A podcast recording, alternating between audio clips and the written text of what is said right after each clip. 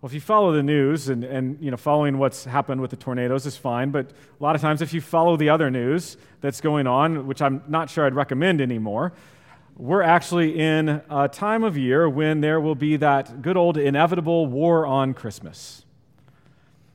We live in the time of culture wars from both the left and the right. It seems as though every year there are issues at schools over songs that can or can't be sung, and there are complaints that having things too focused on Christmas is an infringement upon the rights of people who don't want it.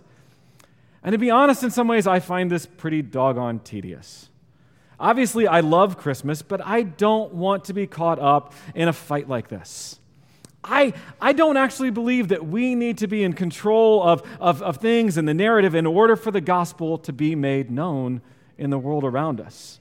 You know, if I have a clerk come up to me and wish me happy holidays, I don't jump across the, the counter and yell at him, You've got to wish me Merry Christmas.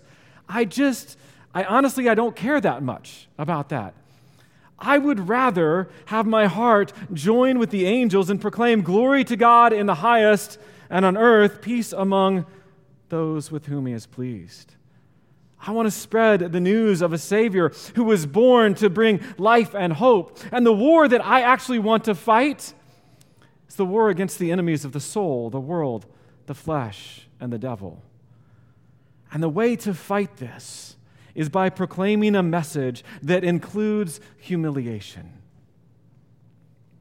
We don't necessarily like to hear that.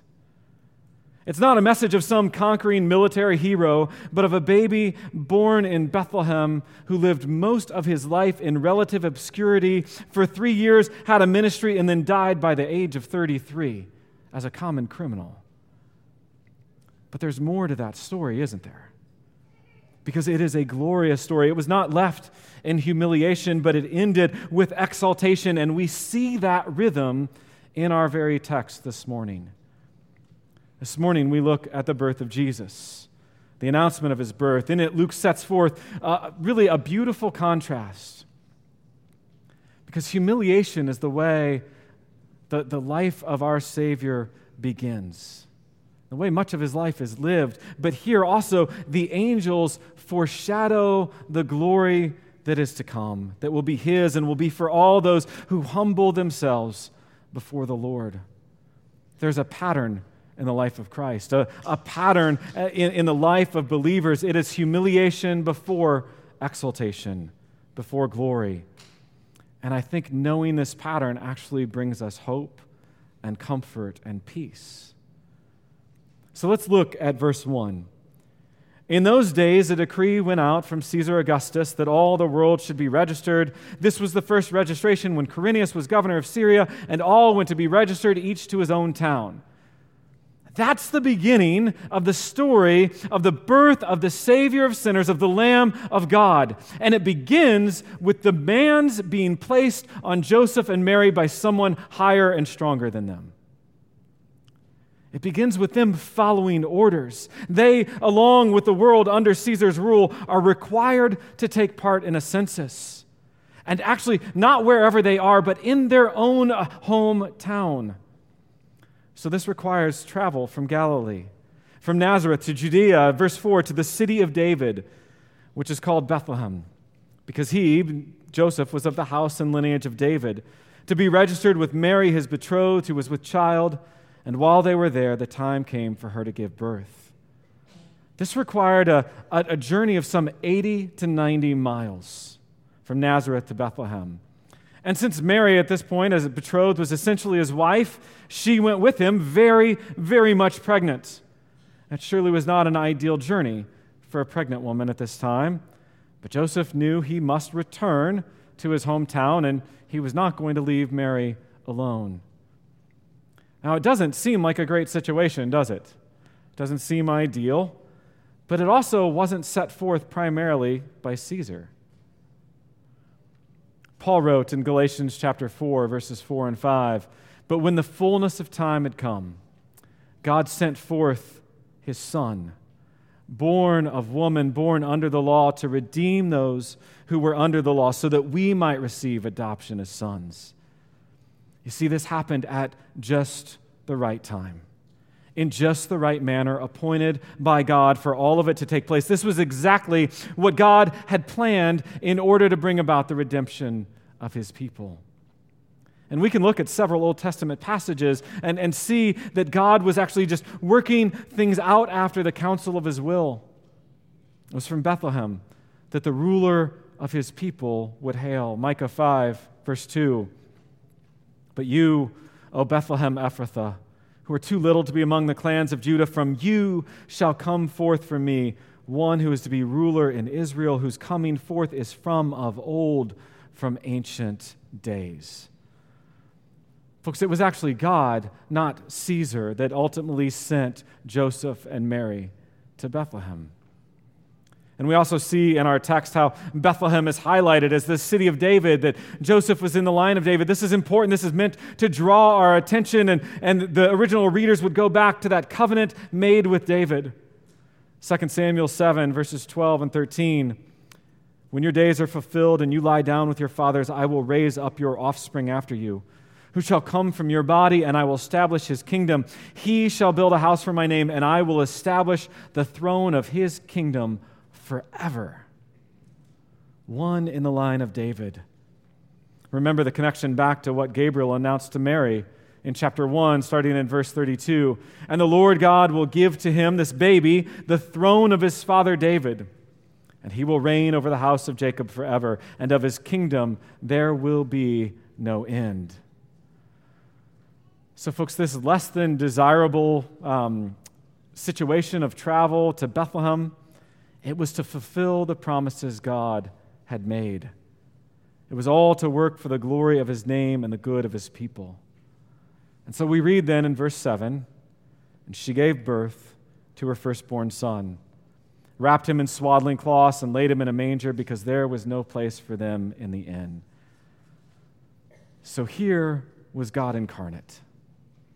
God come to earth in the flesh humbled himself. This is the child Jesus. He's no ordinary child, and yet he is born into very, very humble circumstances. God incarnate was wrapped in simple cloths and laid in what amounted to a feeding trough. He came with no fanfare. There was no paparazzi there to capture every moment, to keep the world informed of this earth shattering event, because honestly, the world had no idea that this earth shattering event had actually taken place. Yet, through this birth, everything changed. Paul wrote in 2 Corinthians 8 9, For you know the grace of our Lord Jesus Christ, that though he was rich, Yet for your sake, he became poor, so that you by his poverty might become rich. That is a beautiful passage. Our God, rich, became poor, so that we who are poor might become rich. He came in humble circumstances so that we would know life know abundant and full life. So, so here is this, this little child born in a manger in a relatively insignificant town about five miles from Jerusalem, and yet this child is going to completely change the world. He came in humility. Virtually every circumstance surrounding his birth was humble. But his work will not and would not end in humility, and there is a glimpse, a loud glimpse of what is to come in our passage. Because at the moment, this, this very normal event of a birth is taking place, something absolutely glorious occurs. For out in a field, there are shepherds. And an angel of the Lord appeared to them with the glory of the Lord shining all around. And it's magnificent. And it, it highlights this humiliation to glory. That humiliation does not have the last word. But here I have to confess something. Every time I read this passage, Though I, I resisted the urge this year, I couldn't. I, I watched a clip of one of my favorite 1 minute and 51 seconds ever played on television history. It's the greatest Christmas special ever Charlie Brown. And I want us to watch what goes on here So just sit back and enjoy this minute and 51 seconds. Hopeless, Charlie Brown. Completely hopeless. Rats. You've been dumb before, Charlie Brown, but this time you really did it. what a treat.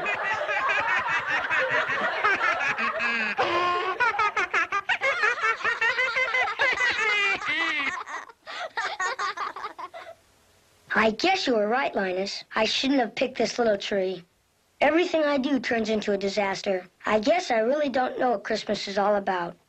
Isn't there anyone who knows what Christmas is all about? Sure, Charlie Brown. I can tell you what Christmas is all about. Lights, please. And there were in the same country shepherds, abiding in the field, keeping watch over their flock by night. And lo, the angel of the Lord came upon them. And the glory of the Lord shone round about them. And they were sore afraid. And the angel said unto them, Fear not. For behold, I bring you tidings of great joy, which shall be to all people. For unto you is born this day in the city of David a Savior, which is Christ the Lord. And this shall be a sign unto you. Ye shall find the babe wrapped in swaddling clothes, lying in a manger. And suddenly there was with the angel a multitude of the heavenly host praising God, and saying, Glory to God in the highest, and on earth peace, goodwill toward men. That's what Christmas is all about, Charlie Brown. Absolutely nails it, doesn't he? And I actually love how it starts off with Charlie's humiliation. And then he hears the good news. And I actually read that Charles Schulz demanded that this scene be played, or he would not release the whole show. Because he knew how important it is that the gospel is clear. And so you just see this. And, and one of my favorite parts of that is when Linus says, Fear not, what's he do? He drops his blanket, his security.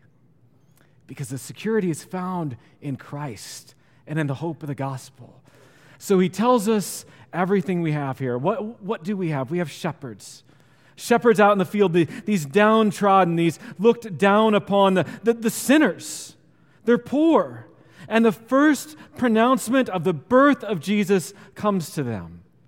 Not to kings, not to the royal, but to the poor and the humble to shepherds keeping watch over their flock. This angel appears and fear falls on them. And as is typical, the angel has to reassure them, has to comfort them that his presence doesn't bring terror, but actually, eh, you know, helps proclaim the good news that he is going to tell them. The angel said to them, Fear not, for behold, I bring you good news of great joy that will be for all the people. He doesn't merely say, Fear not, really the most repeated negative admonition in all of Scripture. He doesn't just say, Fear not. That's not the only reassuring part, but it's the entirety of this declaration. And I want you to see also that this is the start of that movement from humiliation to exaltation, from the humble circumstances to glory. This is the very loud and open, visible demonstration that there is more to that birth in Bethlehem than what appears to be happening on the surface. But what is the angel saying? He tells of good news. What the angel brings is an announcement of something very significant. Throughout the New Testament, the word that the angel uses is uniformly used when it's a noun as gospel. It's the message of salvation, salvation provided by God Himself. It is also of great joy. Folks, the event that is good news is not, it's not something minor. It's not something that, that, that we would be okay knowing or not knowing. It really doesn't matter. It's kind of indifferent. No, this is great. This is magnificent joy. And it is for all the people. It is a universal declaration, all people without distinction. This is not for the people of Israel only but for the world. So, what is this news? What is so amazing? Verse 11 For unto you is born this day in the city of David a Savior, who is Christ the Lord. These shepherds are hearing the news as it happened better than CNN or Fox could ever relay. Hear the one promised from long ago, the, the one that the people have been waiting for that would restore Israel, restore the people of God, is born that very day. And he is Savior. And that term speaks of deliverance from enemies. There's rescue from peril. So even with his name, you see a combination with fear not. You have a Savior. Fear not. You have a Savior. They would have associated the term Savior pro- probably primarily as freedom from enemies. But it's much deeper than that. It's actually spiritual first, with ramifications in all other areas of life. Now, typically in the Old Testament, this term, Savior, was used to describe God. Isaiah 12, 2. Behold, God is my salvation. I will trust and will not be afraid, for the Lord God is my strength and my song, and he has become my salvation. Habakkuk 3:18 Yet I will rejoice in the Lord I will take joy in God my salvation. God is the savior and there is in this we, we see this connection between salvation and joy and salvation and, and the absence of the need for fear. This is the one that is born. This is the one bringing salvation. He is Savior, but He's also Christ.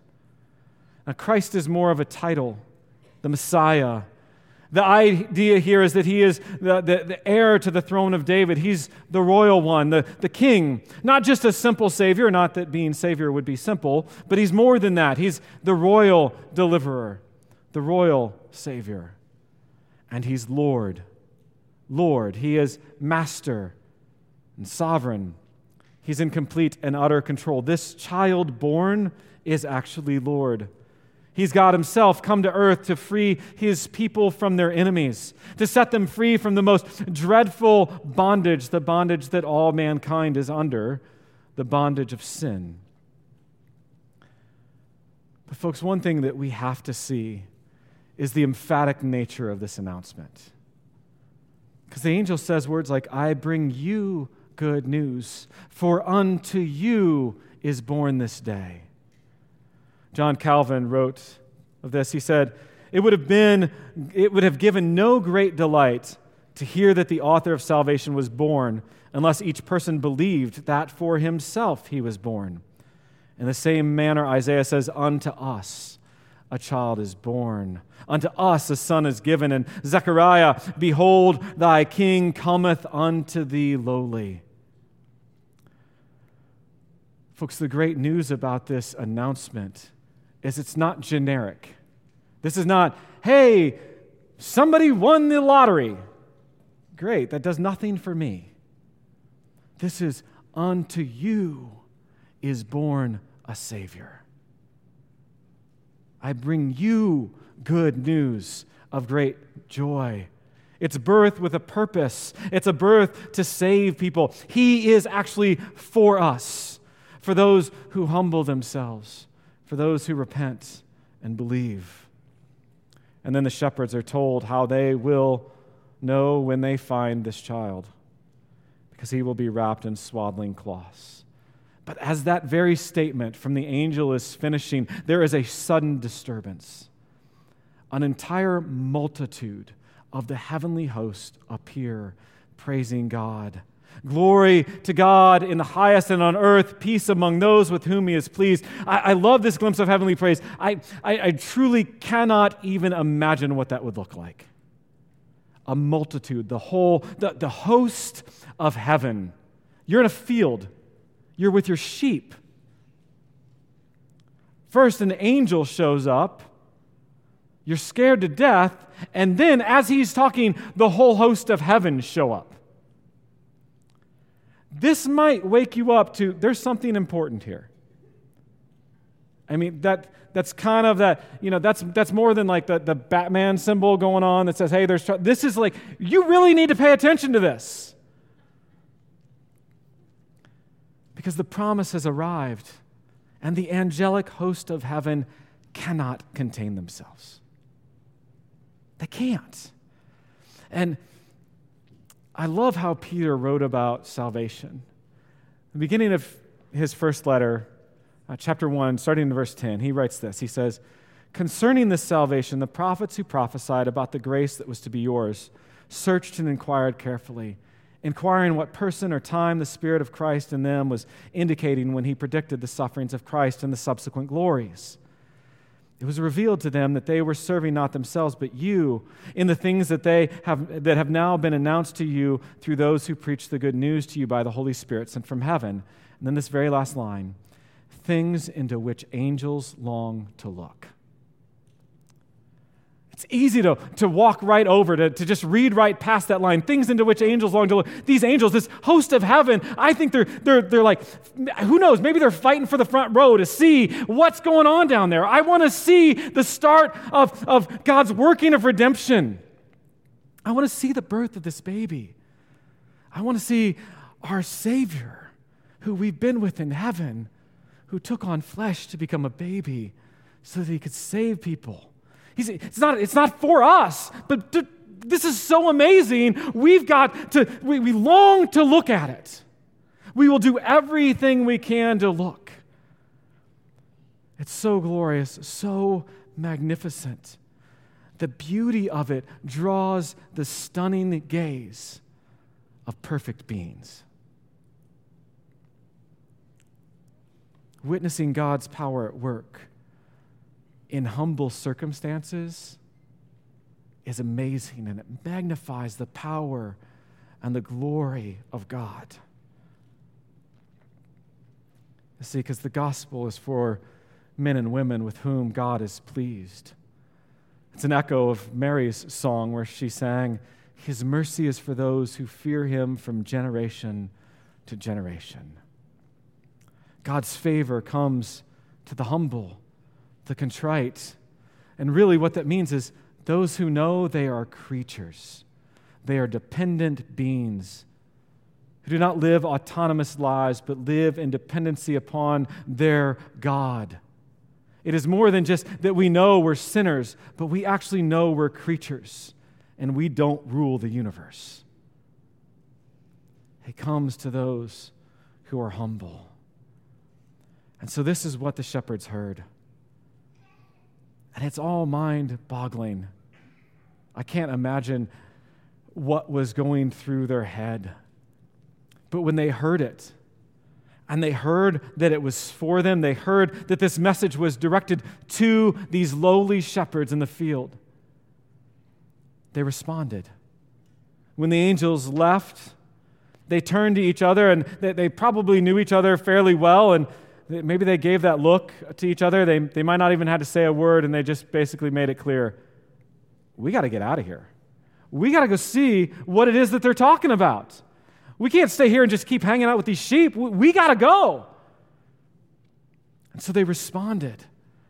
There was no hesitation, which I don't think could have been all that easy because they did have a whole flock of sheep. And maybe two of them drew short straws and the rest got to go and two stayed behind. I don't know, but they went. They went to see, and they found Mary and Joseph and this baby. And they told them what had happened. They told them what had happened.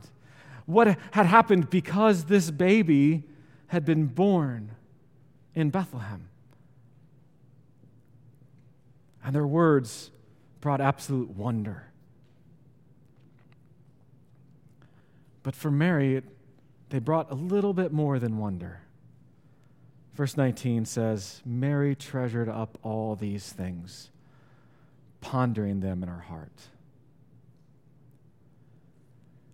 Mary knew much more than they probably assumed she did about the birth of this child. They, they didn't know anything about the visit from Gabriel and her time with, with Elizabeth when, when John the Baptist leapt in the womb. And, and Elizabeth's like, How, It's amazing that the mother of my Lord should visit me. They, they, they knew nothing about that. They didn't know about Zechariah's silence, most likely. And here she hears the words that an angel relayed to these poor shepherds, and she treasured them. It was just another layer upon the already magnificent pile of things she had been told and had experienced. It was further confirmation that this child was actually her Lord, her sovereign, her king, her Savior. And I think that's a wonderful example for us. Treasuring God's words and work. Because when you treasure something, you store it up for careful consideration. You guard it. You hold on to it as, of, as something of immense value and worth to be cherished, to, to be mined, to be looked at and regarded as supremely worthy. And she pondered all this in her heart, in the depths of who she is. And so, folks, I wonder do we treasure up the truth of the gospel in our hearts? Or do we leave this room on Sundays and the world crowds everything out and it becomes our treasure? And we have Jesus as a treasure for an hour and a half or two hours on Sunday. Proverbs tells us, Keep your heart with all vigilance, for from it flow the springs of life. What you treasure matters. What you treasure matters. But I, I honestly think it's not just Mary's response that's helpful, but the response of the shepherds as well. Because these are people no one gave a second thought to. Honestly, they're the everyman. They're us. We're the shepherds.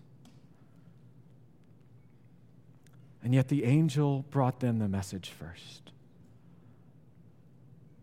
And the Lord is proclaiming the same message to you right now. It's a message of hope to the humble and the downtrodden. And so their response is amazing. They go when they heard, they tell of it all, and when they leave, they return to glorifying and praising God for all they had seen and heard. Folks, the story of redemption it is absolutely worthy of glory and praise. It's worth endless contemplation. I'm, I'm, positive the shepherds were shaped deeply by this. How could they not be? Changed by what happened because they did what anyone should when the gospel is proclaimed to them.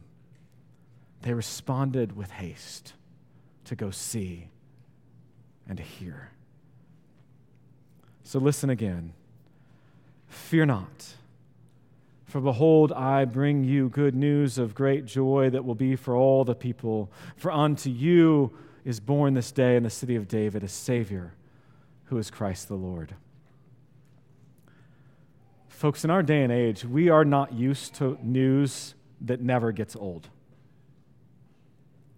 I turned on the TV a couple weeks ago thinking, I just want to see what's happening in the world. And it was endless, the same exact thing and I wanted to throw the remote through the TV because I'm like, can we just, something, it got so old. This is news that never gets old. This is news that I want to hear proclaimed on every station every single day. And in my heart, you see, no one can ever take away the luster and the glory of news that is truly good. No one can take away the luster of the message of the Savior born for us. The news that God took on flesh, that He humbled Himself so that we could know life. It is truly astonishing. This is the news of God redeeming His people from their sins. This is the fulfillment of all that had been promised and hoped for. And so, the song of Christmas, glory to God in the highest and on earth, peace among those with whom He is pleased. This is the song of glory to God, tells of a king who left his throne to save his people, who descended to the depths, to the earth, to take on flesh so that we could eventually be lifted up. It's a story of humiliation, but a story that will not end in humiliation it ends in him being highly exalted, lifted up, that at the name of Jesus every knee should bow and every tongue confess that he is Lord. This is a song of hope for all those who know they're creatures and that they need a Savior. It's a song of hope for the humble. It's comfort to those who are beat down and hurting. It's the song that glory comes. Weeping may tarry for the night, but joy comes in the morning. Joy comes with our Lord. Glory comes from a child born in humble circumstances who gave himself so that we might become rich. Folks, this is what Christmas is all about. This is the greatest story ever proclaimed. Let's pray. Father, we do give you thanks and praise. Lord, be lifted up, be exalted, be glorified. May our hearts be humbled. May our lives be lifted up in glory with you. May we not seek our own glory, but seek it only with you. Work in us more and more a love of you, a love of the gospel, a love of even the way your kingdom works, this upside down nature of humiliation and then exaltation. Grow us in you, Lord. We pray in Christ's name. Amen.